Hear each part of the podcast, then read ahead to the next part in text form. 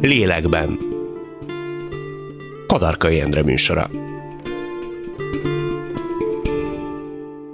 Köszöntöm Önöket újra itt a lélekben. Minden héten egy-egy pszichológiai jelenséget, betegséget járunk körül. Célunk, hogy az alapoktól közérthetően a látszólag evidens fogalmakat is tisztázva mutassuk be azokat. A műsor első felében mindig egy szakember, tehát egy pszichológus vagy pszichiáter segítségével igyekszünk megismerni egy-egy jelenség lélektani hátterét és következményeit. A műsor második felében pedig egy az adott témában ismert vagy civil vendég mesél a saját megéléseiről, tapasztalatairól. Ma a gyermekkori abúzus pszichológiai hatásairól fogunk beszélgetni mindenek előtt Kovács Orsolya pszichológus, integratív hipnoterapeuta segítségével. Mit értünk pontosan abúzus alatt? Abúzusnak nevezhetünk olyan bántalmazást, ami érzelmi, fizikai vagy szexuális síkon következik be egy gyermek életében, vagy egy felnőttében is. A szexuális abúzus az mikor minősül egyértelműen abúzusnak? ez több szempontból érdemes megvizsgálni ezt a kérdést, mert legtöbben csak azt nevezik ennek a köznyelvben vagy a közéletben, hogy arról van szó, hogy valakinél behatolás történik, ennél sokkal komplexebb jelenségről van szó. Tehát már egy olyan szexuális légkör teremtésével abuzálni lehet egy gyermeket, amiben nem az ő korának megfelelően beszélnek, akár szexualitásról, akár csak ennek a perem részeiről, testről, igényekről, de belengi ezt egy ilyen szexuális légkör. Ez már mélyebbre ható és messzebbre ható következményekkel járhat? Így van, hiszen a legtöbb esetben arról van szó, hogy hatalmi fölényben van a gyermekhez képest ez a másik személy, hiszen felnőttő van a felelősség tudatában, míg a gyermek lehet, hogy azt sem tudja, hogy mibe van benne, így aztán nem is tudna rá nemet mondani, mert hogy nem érti, hogy még mi történik körülötte. Az hol dől el, hogy ez abúzusnak számít-e? Lehet, hogy teljesen csacska a felvetés, de a két hasonló gyerekkel ugyanaz megtörténik, beszéljünk csak arról, hogy szexuális légkör alakul ki. Az kódolt, hogy mindkettő sérül, vagy ez azért alkati kérdés is, hogy egyiket jobban, míg a másikat kevésbé nyomorítja meg?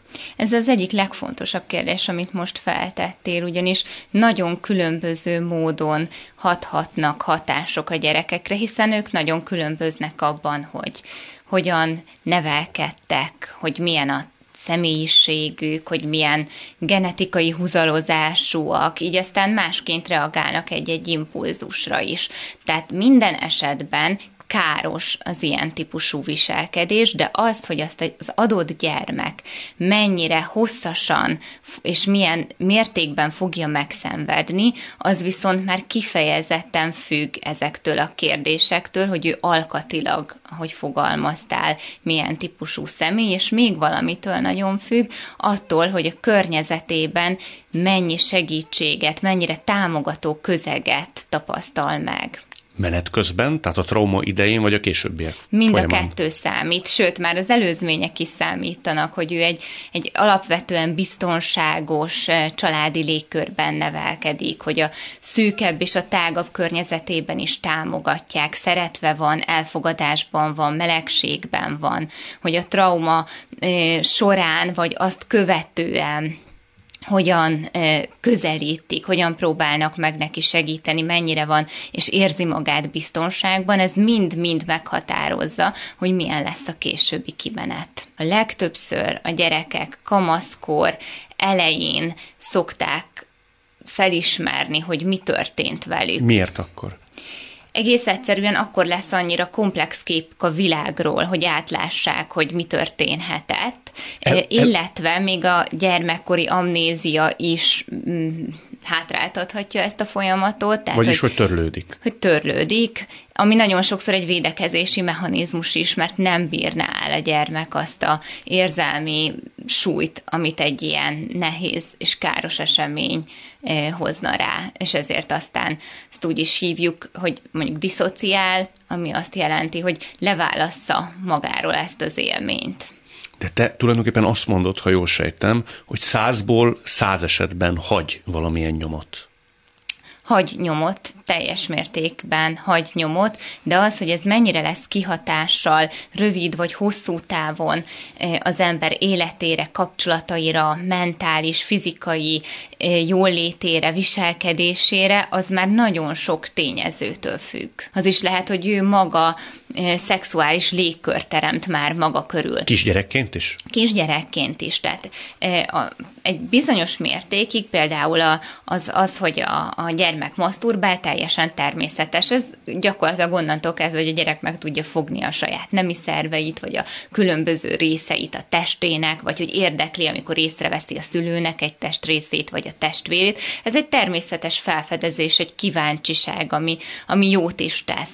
Abban az esetben viszont, hogyha ez szinte ilyen kényszeres, túl gyakran történik, nem terelhető el róla a gyerek figyelme, akkor már érdemes felkapni a fejünket, hogy ez miről szólhat, hogy történik valami érzelmileg nehéz dolog a családban, amit így vezet le a gyermek, de szólhat arról is, hogy valamilyen abúzus történt, és ezt játsza le, ennek a tüneteit mutatja a gyermek. Ilyen lehet az is például, hogyha ha pornográf tartalmakat látott, látott meg, vagy a szüleit látta meg esetleg szexuális aktus közben, amit még nem tud hova tenni magában. Tehát az azért ezek, még nem számít abúzusnak, ugye? Az nem számít abúzusnak. De, De mi a különbség egyébként? Tehát lát egy illetlen dolgot, amit neki még nem kellett volna látni, és mondjuk a szülei nem feltétlen azt gondolták, hogy ezt neki szánják, sőt, egész biztos, hogy nem neki szánták, ő mégis részese volt ennek, akaratán kívül.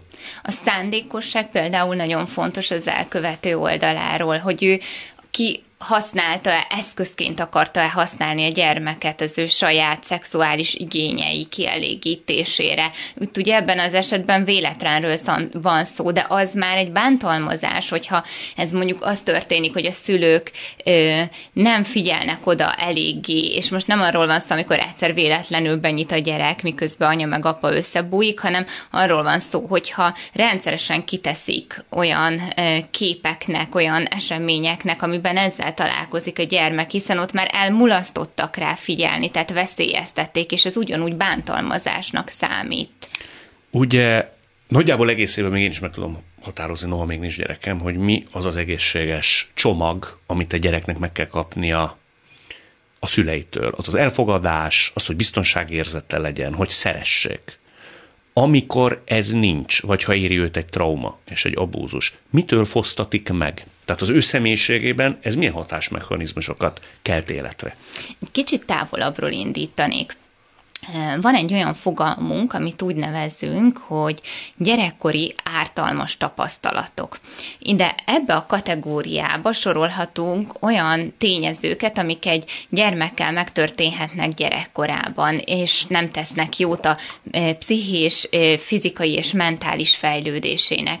Ilyen lehet mondjuk az, hogyha ha az egyik szülő szerhasználó, alkoholista, drogozik, szerencseját, játékozik. Ilyen az, hogyha valamelyik számára fontos kötődési személy meghal, elveszíti. Ilyen az, hogyha börtönviselt valamelyik szülő. Ilyen lehet mondjuk egy olyan vállás is, ami, ami elfajul, amiben a gyerek szempontjai nincsenek érvényesítve. És ide tartozik minden, szexuális, fizikai és érzelmi bántalmazás is amikor a gyermek egy ilyen közegben nő fel, akkor többféle reakciót adhat erre viselkedésben is, meg abban is, hogy hogyan működik. És ebből egy típusú reakció, amikor traumatizálódik. Mit mond ez, hogy nem minden esetben vezet egy gyerekkori ártalmas tapasztalat, vagy egy trauma ahhoz, hogy ez a gyerek traumatizálódjon.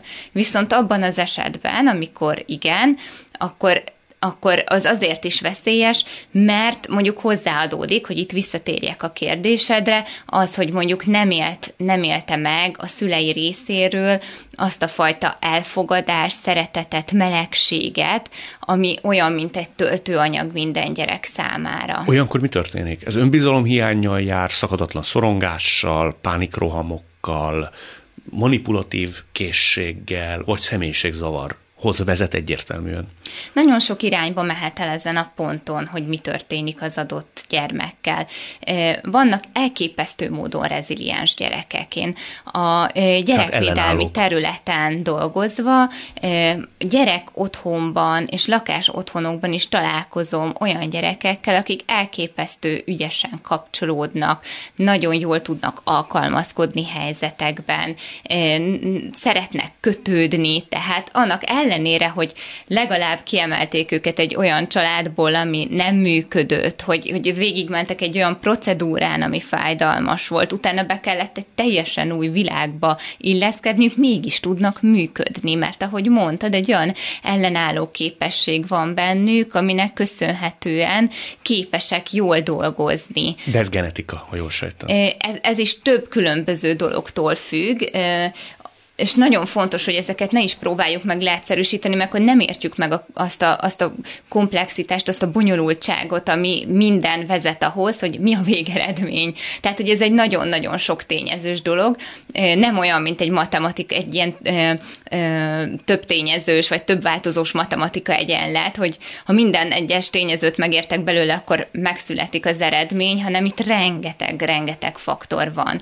De, de ami biztos, hogy, hogy hogy van az is, hogy nagyon ezt úgy hívjuk, hogy neuroplasztikusság, tehát ez, ez, ez a gyermek nem csak elszenvedni tud valamit, ami a számára rossz, de az agyunk egy annyira plastikus szerkezet, hogy, hogy képes a későbbiekben is helyre mozdítani olyan dolgokat, amik eredetileg esetleg a fejlődés szenzitív, az az ilyen érzékeny periódusaiban nem a megfelelő pályán indultak el. Különböző kimenetelei lehetnek mondjuk egy gyerekkorban átért szexuális traumán, témának, ami szintén nem mindegy, hogy egy egyszeri történetről van szó, vagy éveken keresztül egy hozzá közeli szemétől szenvedte el ezt a behatást. Gondolom a sorozatos és szakadatlan elkövetés sokkal drasztikusabb következményekkel jár. Ez így van, ez így van, hiszen minél egyrészt közelebbi szemétől szenvedi el, annál inkább inok meg az a bizalom az emberekbe vetett alapvető hit, meg a világba vetett hit, hogy a világ jó, és nekem biztonságos, és helyen van benne.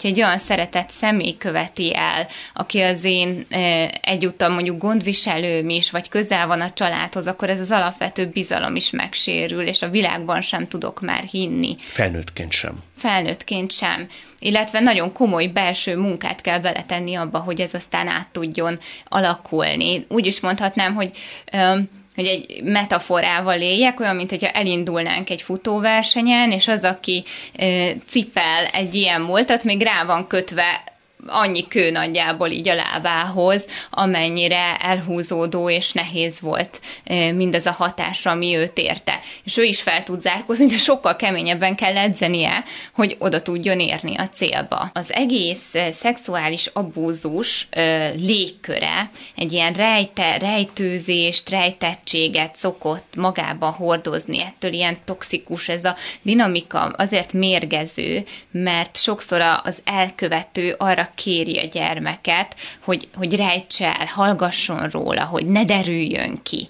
És ezzel megteremti a hazugság, a titkoknak a légkörét. Ez válik ismerősé a gyermek számára, aki ettől szenved, hiszen szégyent él meg, bűntudatot él meg, lehet, hogy még félti is esetleg a családtagjait attól, hogy, hogy aggódjanak miatta, ha ez kiderül, vagy önmagát félti, hogy ő neki nem fognak hinni. Tehát sok különböző verzió lehet, de ez mind-mind azt hozza létre, hogy egy mély bizalomvesztés van, és hogyha ő már felnőtt, intim, mély kapcsolatokat szeretne kielégíteni, akkor ezt úgy hívjuk, hogy mi lesz az ő munkamodellje egy másik emberrel való működésben, az, hogy esetleg ott is becsaphatják. Lehet, hogy ott is rejtőzködni fog, vagy titkolózni fog.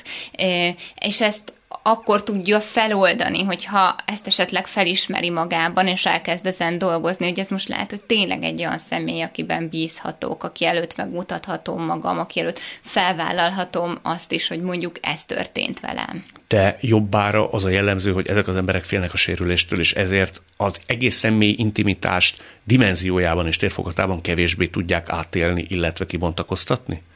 Sérülékenységük miatt megfigyelhető lehet például az, hogy, hogy nem mernek túl közeli kapcsolódásba kerülni valakivel, de ezt több módon is el lehet érni, úgyis, hogy mondjuk nagyon távolságtartó vagyok, nem osztok meg igazán mély dolgokat magamról, fontos érzelmi dolgokat magamról, de úgy is el lehet érni, hogy mondjuk túl ragaszkodós vagyok, túl kapaszkodós vagyok, és mondjuk az, hogy már ez a másiknak sok lesz, és emiatt távolít el, de ugye a végeredmény hasonló, tehát hogy nem leszek igazán közel egy meghitt kapcsolatban a másikkal. Tehát, ha ezt meg tudom érteni, hogy én ezt hogy hozom létre, ezt a helyzetet a saját sérüléseim miatt, miatt, és türelmes vagyok magamhoz, meg egy ilyen biztonságosan kötődő társam is van, akkor ezzel ez folyamatosan oldódhat, és közelíthetünk egymáshoz.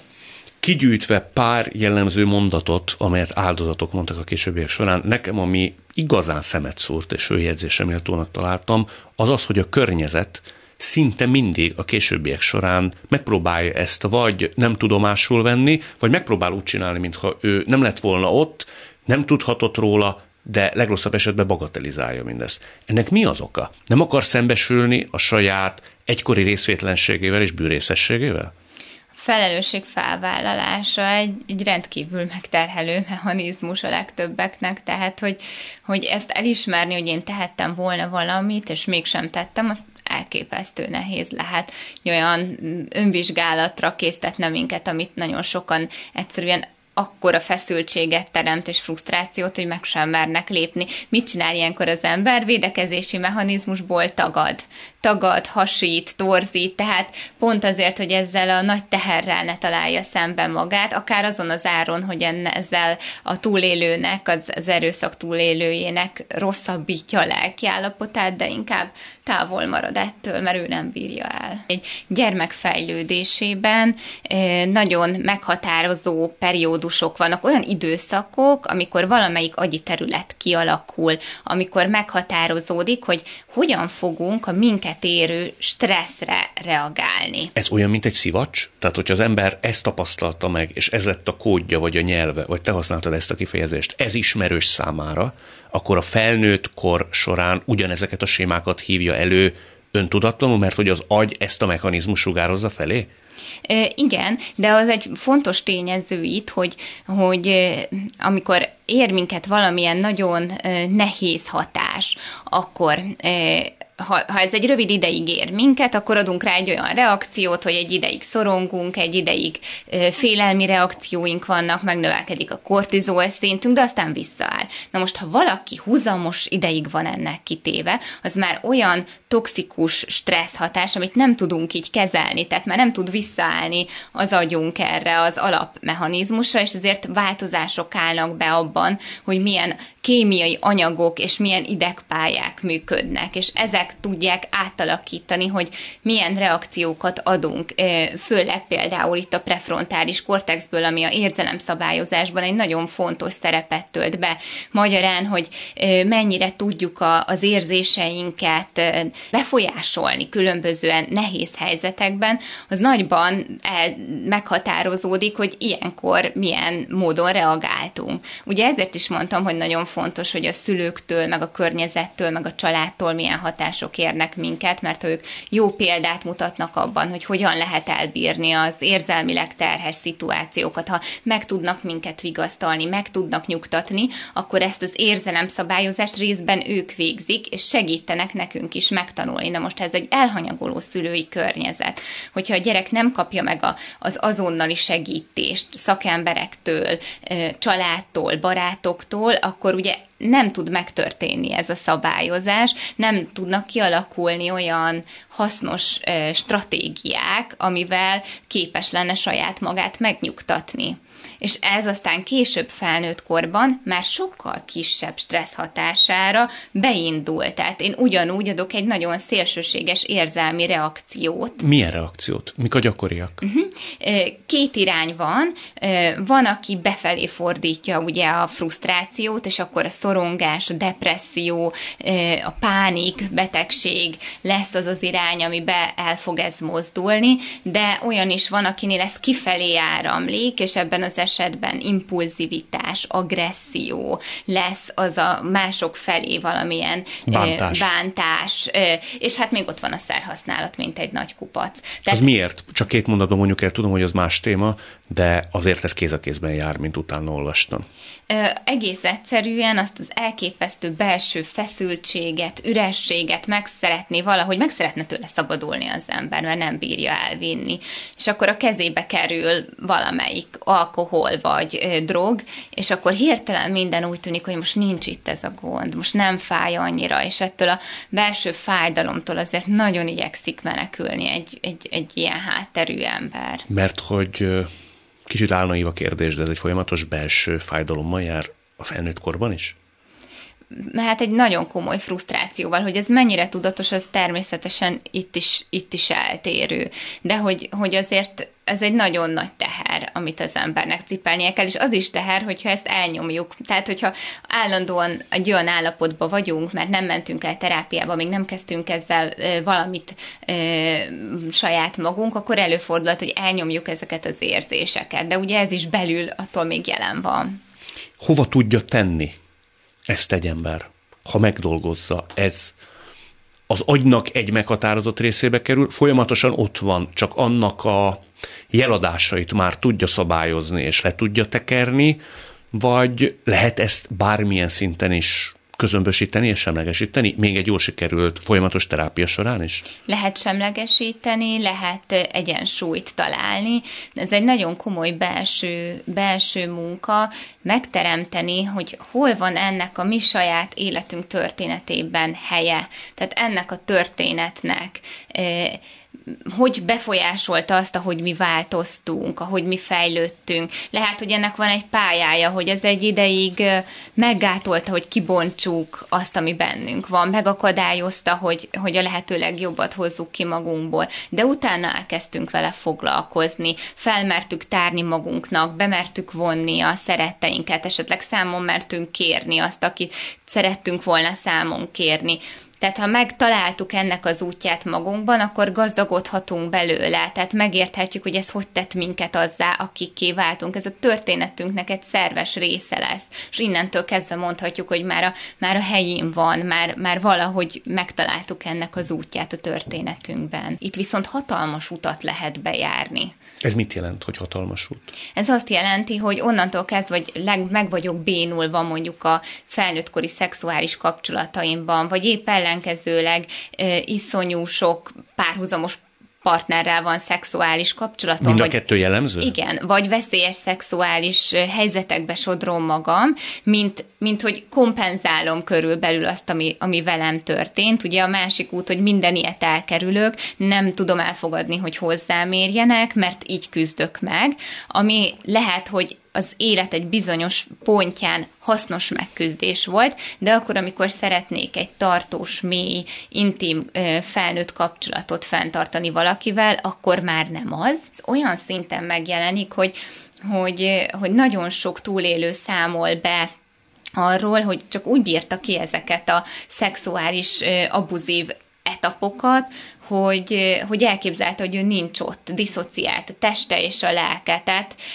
egyszerűen leválasztotta azt, ami a testével történik, arról, ami a fejébe van. Tehát ez egy túlélési technika tudatosan Igen. előállítva? Igen, nem tudatosan előállítva, de egy, egy túlélési uh-huh. technika, amivel a gyerek elérte, hogy kibírja ezt. Hogy valami, valami történik a testemmel, azt éltem meg, hogy azzal valami történik, de én lélekben valami más csináltam. Csak ugye mi ennek a hosszú távú következménye, hogy lát lehet, hogy felnőttként is mondjuk evészavaros lesz, mert nem érzi az éjséget például, vagy nem érzi, hogy vagy túlsúlyos lesz, mert nem érzi, hogy mondjuk a határait. hol van a határa uh-huh. pontosan.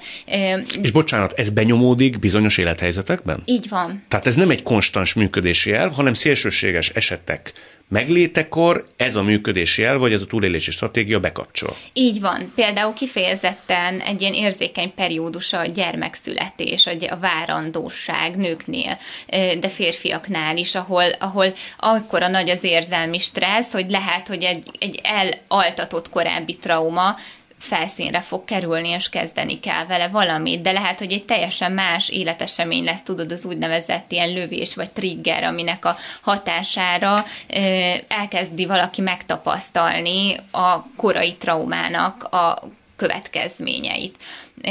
Érdekesek ebben is a statisztikák, mert azt mondják, hogy, hogy az áldozatok 25%-a nem tapasztal felnőttként hosszú távú következményt, súlyos hosszú távú következményt, de itt az is nagyon fontos, hogy lehet, hogy ez csak alszik, és arra vár, hogy jön majd egy ilyen uh, trigger, aminek a hatására beindul. Lehet, hogy egy kicsit ilyen borúsra vettük ezt az interjút, de azért mondjuk el, hogy attól, mert valakivel akármilyen drasztikus nagy baj is történt gyerekkorában, szexuális abúzusról beszélünk most ebben a részben elsősorban, ez azért nem azt jelenti, hogy valakinek az élete determinált és menthetetlen, a későbbiek során. Tehát van remény, de ehhez ugye terápia kell, ha jól sejtem.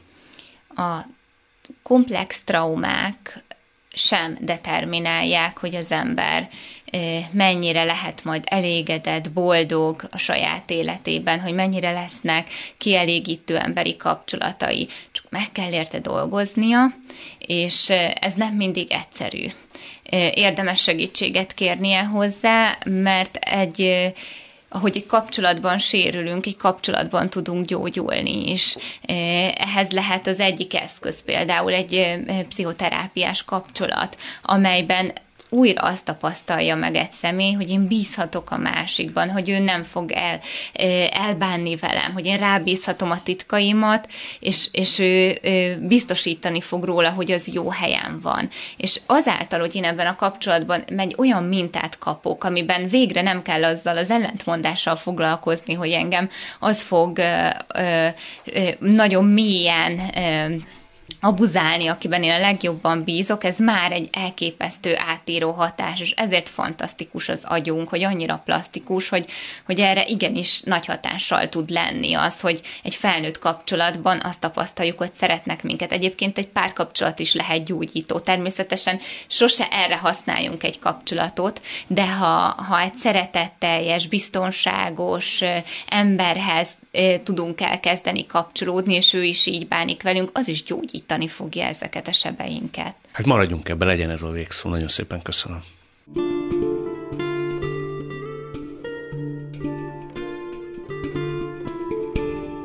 Kovács Orsolya után következik Berkes és Uzsa gimnáziumi francia tanár, aki tíz évvel ezelőtt előbb álnéven írt egy könyvet saját gyermekkori bántalmazásáról, majd megalapította a Beszélj róla mozgalmat, ahol mindenki szabadon és anonim módon mesélheti el a saját történetét. Később már saját néven írta meg a Jó leszek című regényét. Tulajdonképpen azt lehet mondani, hogy egy véletlennek köszönhetően derült ki az, az ön számára, hogy önnel pontosan mi történt? Hát amennyiben vannak véletlenek, akkor igen. Azt hiszem, hogy nem, nem a véletlenem múlt, de mégis mondhatjuk, hogy véletlen volt. A kisebbik lányomat vittem pszichológushoz, és eszembe nem jutott egyrészt, hogy velem bármi probléma lenne, és eszembe nem jutott, hogy, hogy az ő problémája az tulajdonképpen az én problémám. Lehet Tehát tudni, ilyen hogy mi volt az ő problémája? Nagyon szorongott, és az óvodába nem, nem lehetett egy idő után bevinni, tehát nem az, nem az első éve volt az óvodának, hanem a, a második, és akkor egyszer csak úgy döntött, hogy ő többet nem megy, és akkor elkezdett mindig zokogni, meg hányt, meg nem tudom micsoda, és akkor teljesen tehetetlen voltam a, a problémával szemben, és akkor egyszer csak úgy éreztem, hogy nekem segítséget kell kérnem, és így jutottunk el egy pszichológushoz, aki először vele foglalkozott, illetve hát ahogy ilyenkor az lenni szokott, először a szülőket interjú volt, és akkor beszélgettünk, utána a gyerek ment x alkalommal, majd megint leült velünk, és ő Györfi Anna volt, és mondta, hogy hát a gyereknek semmi baj az égvilágon. Egyébként az első alkalom után már vissza tudtuk vinni az óvodába, és, és hogy viszont akkor velem egy kicsit szívesen beszélgetne. Na akkor mi jutott eszébe? semmi. Azt gondoltam, hogy ma jól megbeszéljük a gyereknevelés csinyát, binyát. Tényleg, őszintén mondom, hogy semmi másra nem gondoltam, tehát azt hittem, hogy erről fogunk beszélgetni, és hát ezzel is kezdtünk, aztán szép lassan belebonyolódtunk, jött a Rorschach-teszt, stb., és akkor valami számomra a mai napig megmagyarázhatatlan okból mondtam neki, hogy én amúgy abúzus áldozata vagyok. Mondtam ezt úgy, hogy én erre nem gondoltam évtizedeken át, és... Korábban kimondta ezt már valaha? Mm, Bárkinek. Ne, bizonyára nem is használtam ezt a szót, tehát nem, nem így mondtam neki, és nem, nem tudom, hogy miért tartottam olyan fontosnak, hogy ezt elmondjam. Nyilván valami belső késztetés volt ez. Eszembe nem jutott, hogy ennek jelentősége lenne. Már mondom, mi történt? Igen, mondom ezt, és közben pedig azt gondolom, hogy nyilván eszembe jutott, hiszen akkor nem mondtam volna. Sok minden ki is törlődött az ön emlékezetében? Eladdig? Nagyon, nagyon sok minden kitörlődött az emlékezetemből, és nagyon sok minden nem is jött elő. Azóta sem. A terápia során nem. Mennyi mondható el, hogy mi történt önnel pontosan? Ö, el, el tudom mondani, hat éves voltam, amikor az unokatestvérem, aki hat évvel volt idősebb nálam, ő abuzált engem, tehát azért nagyon kacifántos a történet, mert gyakorlatilag mind a ketten gyerekek voltunk, tehát én voltam 6, ő 12. És azt tudom, egész pontosan tudom, hogy hat éves voltam, amikor elkezdődött, mert tudom mihez kötni, helyszínekből, meg, meg mindenféléből ez, ez egészen biztos, de fogalmam nincs, hogy meddig tartott. Tehát nem tudom, hogy egy év, két év, három év, négy év, fogalmam sincs, és most már ez azt hiszem így is marad. Pedig azért az érdekes, lássuk be, úgy kívülről, hogy az ember nem tudja, hogy ez tíz évesen ért véget, vagy hat és fél évesen. Ö, igazából azt hiszem, hogy nincs jelentősége. Mint ahogy annak sincs jelentősége, hogy meddig ment el ez a dolog.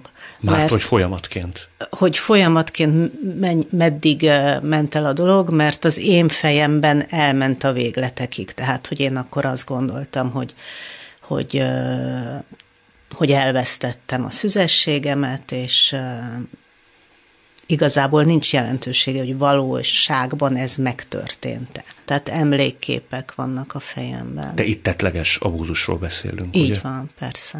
Tehát itt nem ráutoló magatartás történt, nem szavakat használt, nem, nem, nem szexuális nem. légkör alakult nem, ki, nem, nem, hanem tevőlegesen. Abszolút, így van. És folytatólagosan követte el, tehát nem egyszeri volt, hanem az Nem egész egyszeri biztos. volt, csak azt nem tudom megmondani, hogy mennyi ideig tartott. Ez a 12 éves fiú mennyire volt tudatában annak, hogy mit csinál? Inkább azt mondanám, hogy magatartás zavaros gyerek volt. Magatartás zavaros gyerek volt, aki ön szerint tudta, hogy mi történt?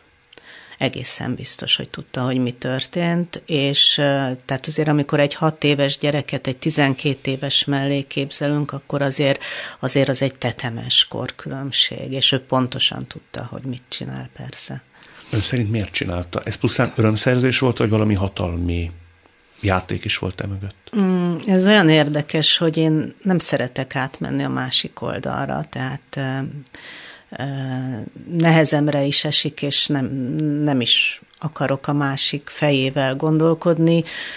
Ezt a szakemberek szokták elemezgetni, hogy hogy mi késztet valakit abúzusra, és a, szóval sokkal inkább az öröm, nem az örömszerzés, hanem inkább a hatalom, a birtoklás, sokkal inkább ilyen szokta őket motiválni. Önök valaha ezt tisztázták? Soha. Ön nem akarta? Én nem akartam. Tehát uh, utána valamikor véget ért, mondjuk úgy gondolom, hogy tíz éves koromra már biztos, hogy véget ért. Um, az abúzus, nem tudom, hogy így a, a pszichológus miket mondott el róla, de hogy azt kell róla tudni, hogy ez egy ilyen többször becsapódó bomba, tehát hogy van, amikor történik, és azt gondolom, hogy a legkevésbé akkor nehéz, amikor történik, tehát nekem nincsen arról emlékem, sem fájdalomról, sem ellenkezésről, semmilyenről nincsen emlékem, tehát sokkal inkább egy végre valami történik velem, valakit érdeklek, valami izgalmas. Így marad megy I- maga a trauma? Tehát nekem ilyen volt ez a trauma, ezért is nagyon nehéz egyébként az abúzus, mert hogy a, a kisgyerek az nem tudja, hogy vele mi történik, tehát azt tudja, hogy valaki kitünteti őt a figyelmével, foglalkozik vele, egy felnőtt, mert nekem ő felnőtt volt, partnerként kezeli, tehát hogy amikor történik, akkor ezzel a kisgyerek egyáltalán nincsen tisztában, kivéve, hogyha erőszakot alkalmaznak, amire sokkal ritkábban kerül sor, mert itt nem történt erőszak, Itt ugye? semmiféle erőszak nem történt, sokkal könnyebb lett volna, ha erőszak történik. Milyen értelemben könnyebb? Azért könnyebb, mert akkor a, a gyerek nem vádolja önmagát utána. Tehát Ön akkor folyamatos pontosan, volt a bűntudat és a Szerintem minden vád. abuzált gyerekben folyamatos az öntudat, vagy a bűntudat. Tehát utána persze a szégyenérzet, hogyha nincs erőszak, akkor azt gondolja, hogy ő egy cinkos társ volt ebben. Ezt nem mondja el, mint ahogy én sem mondtam el, és akkor egy ilyen örök lelkiismeret fordalás alakul ki nem mondja el, amikor történt, aztán később meg már azért nem mondja el, mert mégsem mondhatja el utólag, és minél többet vár, annál nehezebb lesz elmondani, és annál kevésbé tudja elmondani. Én még mindig haragszom rá, én nem nagyon hiszek a megbocsátásban. Tudom, hogy van, akinek ez fontos, Számomra nem is ö, fontos, én igazából így megpróbálom távol tartani magamtól az ő emlékét, mert hogy meghalt. Nagyon nehéz nekem az, hogy a, az édesanyja, akit én szeretek, ő még él, és hogy neki ő volt a fia, tehát hogy a, nem akarom az emlékét beszennyezni, szóval, hogy ez egy nagyon, nagyon bonyolult ügy. A környezete, nagyszülei, szülei, tanárai, barátai bármit észrevehettek akkor? Nem nagyon vehettek észre. Persze, hogyha ha, tehát azt gondolom, hogy manapság egy szülő már észre tudja venni, mert, mert már elég sokat beszéltünk erről a témáról, és, és elmondtuk, hogy milyen jelei lehetnek ennek de nagyon nehéz észrevenni, mert, mert egy, egy abuzált gyerek mindent el, elkövet azért, hogy ne lehessen rajta észrevenni. Ön miket követett Én látszólag egy nagyon felszabadult, vicces, virgonc kislány voltam. Kvázi egy ilyen csúnya szó éve maskarát öltött magára? Nem csúnya szót, abszolút maskarát öltöttem magamra, és, és belül meg valami egészen más volt. Elmondja, hogy ezt miért csinálta? Azért nem csak én csinálom, tehát hogy ez, ezek nagyon egyformán alakulnak ezek a, a történetek. Azért csinálja a, a gyerek, mert fél a lelepleződéstől, hiszen ő elkövetett egy nagyon nagy bűnt. Tehát a gyerek fejében ez van, és ezért nagyon nehéz, és ezért nehéz megtalálni a, az áldozatokat, mert, mert hogy a legkisebb közeledésre, a legkisebb gyanúsítgatásra az áldozat el fog szaladni. Tehát amíg ő nem megy magától, addig nagyon nehéz őt megtalálni, mert, mert retteg a lelepleződéstől. Tehát, hogy ez az állandó bűntudat, ez, ez mindig ott lesz, vagy nagyon sokáig ott lesz. Elmúlhat ez? El. Tehát ez a nagyon jó hírem, és ezért is igazából nehezemre jött, nehezemre volt most eljönni ebbe a műsorba, mert mert ez volt az első felkérés, aminél azt éreztem, hogy nem, nem akarok már erről én nagyon beszélni, mert nagyon eltávolodtam ettől a problémától. És akkor arra gondoltam, hogy pont ezért kell eljöjjek, mert azért ez mégiscsak reménykeltő, hogy ilyen van. Nem gondoltam, hogy ez egyszer be fog következni. Hogy távol tudja tartani magától? Hogy úgy érzem, hogy most már nem azonosulok ezzel a szereppel, és hogy számtalan más dolog van az életemben, és... Na ez milyen fontos mondat, bocsánat, hogy azt mondja, hogy korábban ezt nem hitte volna. Nem, tényleg nem Ez olyan, mint egy hátizsák, amit egyszer, ha nem is tudtam levenni a hátamról, de már csak a kezembe lóbálom. Tehát már nem nyomaszt a hátamat hát már tudom, nem. hogy van az a hátizsák, és hogy a helyén kezelem most már, és um, igazából azt hiszem, hogy, hogy elmondhatom, hogy tényleg túl vagyok rajta. Na most azért, ha belegondolunk, hogy 53 éves vagyok, és ez 6 éves koromban történt, akkor azért ez egy jó kis út volt, de de későn is ment terápiába, ezt tegyük hozzá. Ö, igen, de ez az általános. Az, hogy én későn jutottam el terápiába, az, az egyáltalán nem egyedi, és, és tudok olyanról, aki 50-60 éves korában jutott el terápiába. Ha tudna bármilyen tudom nehéz kérdés, mm, jelzőrendszerről beszámolni, nevezetesen, hogy a külvilág, a mikrokörnyezet, a barátok, a kollégák mi alapján vehetik észre az áldozatnál, hogy itt valami történhet egy gyerekkorába, ha még ő maga se tudja.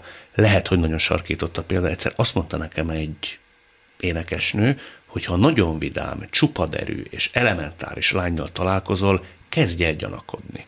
Ezt, ezzel én nagyon egyet tudok érteni, tehát feltűnően boldognak látszanak azok, akik uh, valamit leplezni akarnak.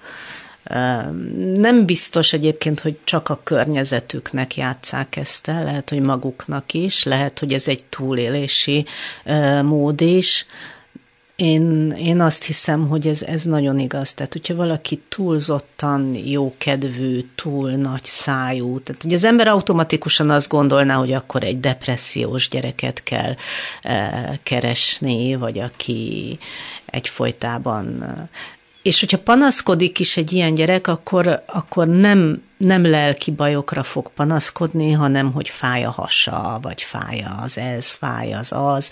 Tehát, hogy soha nem fogja azt mondani, hogy neki igazából mi a baja. De ha jól sejtem, ez nem csak a gyerekekre érvényes, azért ez egy felnőttkori sajátosság is, hogy egy traumatizált vagy abúzusan átesett fiatal lány vagy felnőtt lány ugyanezt a mintát követi, és ez a csupaderű, ő inkább erre értette, és a példa erre vonatkozott, hogy felnőtt korában is ez lesz az ő meghatározó magatartás Nem csak formá. felnőtt korában, tehát szerintem kamasz korában Igen. is, aztán a, a, a szexualitáshoz való viszony azért az is sokat el tud árulni. Bocsánat, tehát, aztán, hogy szól, hogyha ezek már nagyon intim kérdések, de az ön esetében például ez nyomot hagyott? Ö, az én esetemben olyan nyomot hagyott, hogy kicsit könnyen mentem bele kapcsolatokba. Legalábbis az én mércémmel, vagy az én mércémhez képest. Aztán tudom, hogy másoknak más a sok. Ön ma már igen. Így, hogy gondolkodott is ezen, meg terápiában is megdolgoztam mindezt. Az okát tudja, hogy az ember szeretetet akar, valami formanyelvet talál mindenre, elismerésre vágyik, kapcsolódni akar nagyon. Ugye a köznyelv az azt mondja az abuzált áldozatokról, hogy megrontották. És a mai napig is használja ezt a sajtó, ezt a szót, ahol tudom, én mindig szóvá teszem, de nem, nem képesek róla leszokni, hogy, hogy megrontottak valakit, és ez azért nagyon fáj, mert hogy valóban így érzi az áldozat, hogy őt megrontották. És hogyha az ember már úgy érzi, hogy ő rossz, akkor legyen rossz. És akkor azonosul ezzel a rosszasággal. Nem tudom, hogy így érthető-e. Abszolút. Tudatában van menet közben ő, hogy valami ellen cselekszik? Vagy egész egyszerűen ez egy nagyon természetes működési mód akkor? Hát nem tudom, mennyire van tudatában, meg hát azért ez így egy idő után azért rendszeres, rendszerint depresszióba torkolik egy ilyen traumás előélet, és akkor az elől is valahogy menekülni kell. Tehát ezek ilyen megküzdési módok, azt gondolom. A párkapcsolati élete, és most nem a szexualitásra gondolok elsősorban. Ott például ezt tetten élető volt? Mondok példákat. Könnyen kötődött. Meghatározott séma szerint választott embereket, mármint partnereket. Könnyen volt szerelmes, vagy épp kerülte az igazán mély, személyes kitárulkozás? Hát én azt hiszem, én így a szerelembe voltam szerelmes leginkább, tehát azért mentem kapcsolatról kapcsolatra, és erősen társfüggő voltam. Tehát azt gondoltam, hogy amíg valaki elvisel maga mellett, addig talán mégse vagyok én olyan rossz. Azt hiszem, hogy ez volt neki a mechanikája. Meg hogy talán, hogyha az ember folyamatosan kapja visszajelzést, hogy szerethető, ő maga is egy picit jobban elhiszi, hogy szerethető. Igen, ezt akarja hinni. Igen, így van. És akkor... De valódi mély kapcsolódásra képes volt? Képes voltam, igen, azt hiszem, hogy képes voltam, de mondjuk nem meggondoltam, választottam, és mert, mert akartam, hogy legyen egy új kapcsolat. Mindig az volt fontos, hogy új legyen? Nem, nem az volt fontos, hogy új legyen, hanem hogy legyen. És amikor véget ért, akkor jött a kétségbeesés, és akkor gyorsan kellett találni valaki újat azt elmeséli, hogy a férje. Igen. Mennyiben volt másabb? Az már ugye nem történhetett a terápia előtt, tehát egy önmunkának nem, nem, köszönhetően nem. állt be egy egészséges működésű kapcsolat. A férjemet nagyon régóta ismerem, gimnáziumi osztálytársak voltunk, legjobb barátok voltunk mindig is, és és nagyon szerettük egymást mindig, de barátként, és akkor egyszer így rádöbbentem, hogy ez, ez az élet, ez nem mehet így tovább, és akkor mondtam neki, hogy mi lenne, hogyha megpróbálnánk együtt. Ez tulajdonképpen egy ilyen racionális döntés volt? Ö, hát racionális döntés is volt. Mit érzett az addigi életének a problémájaként? Azt érezte, hogy ez nem vezet sehova, vagy ön nem érezte jól magát ebben? Hát azt gondoltam, hogy szeretnék végre egy stabil kapcsolatot, valakit, akiben megbízhatok.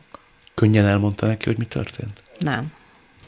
Ő is akkor szembesült ezzel, amikor a pszichológus hölgy...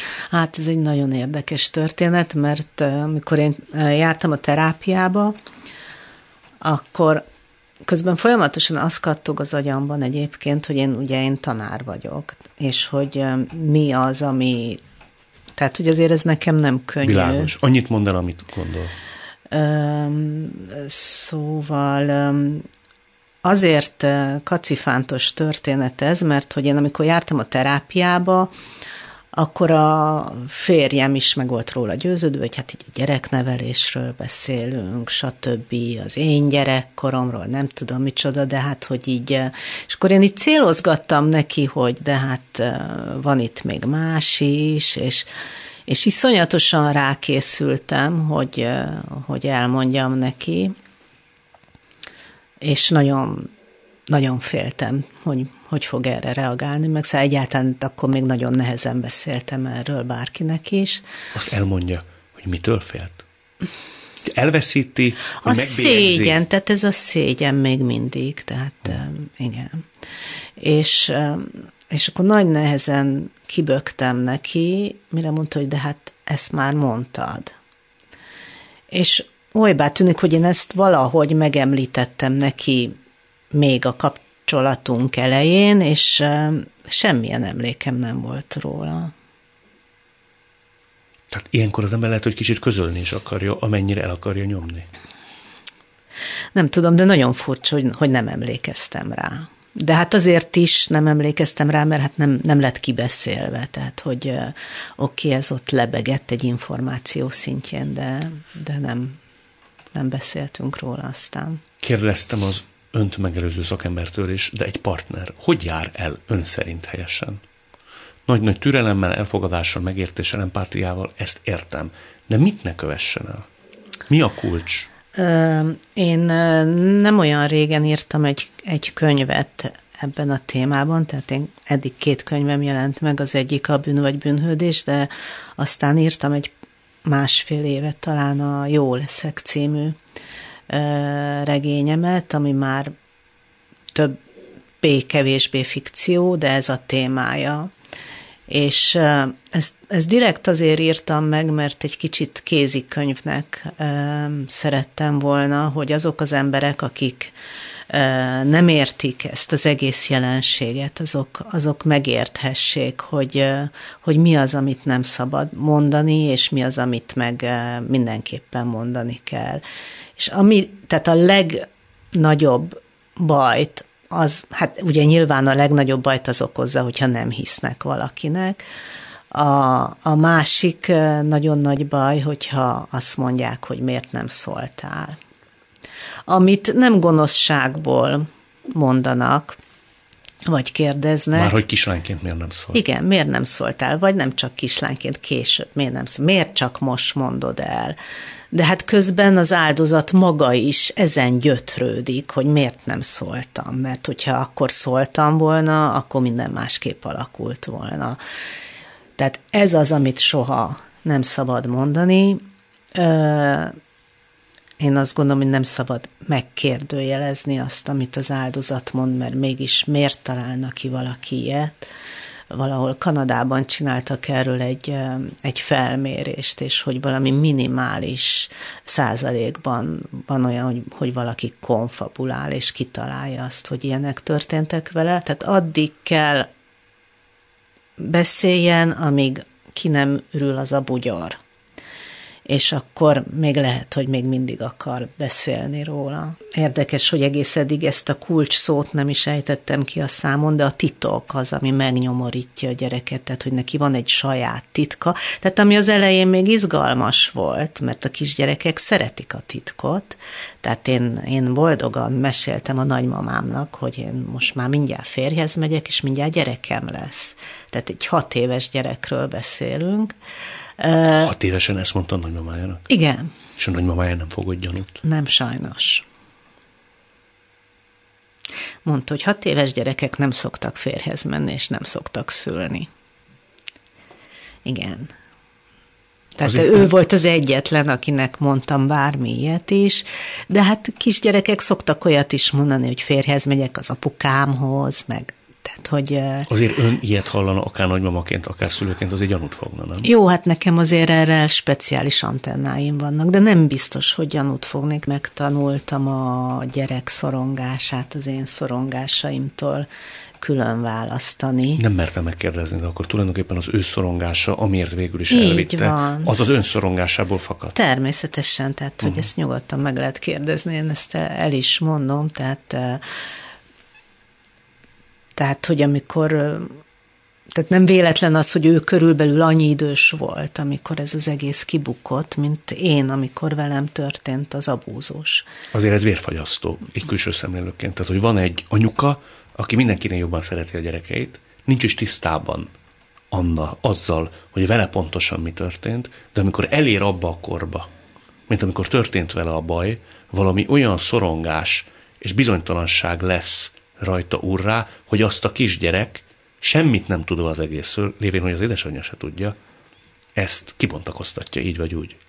Igen, ez egy nagyon gyakori séma egyébként, és azt hiszem, hogy más, más traumák is tudnak ilyet előidézni. A gyerekei, mikor mindezt megtudták, az felszabadító volt?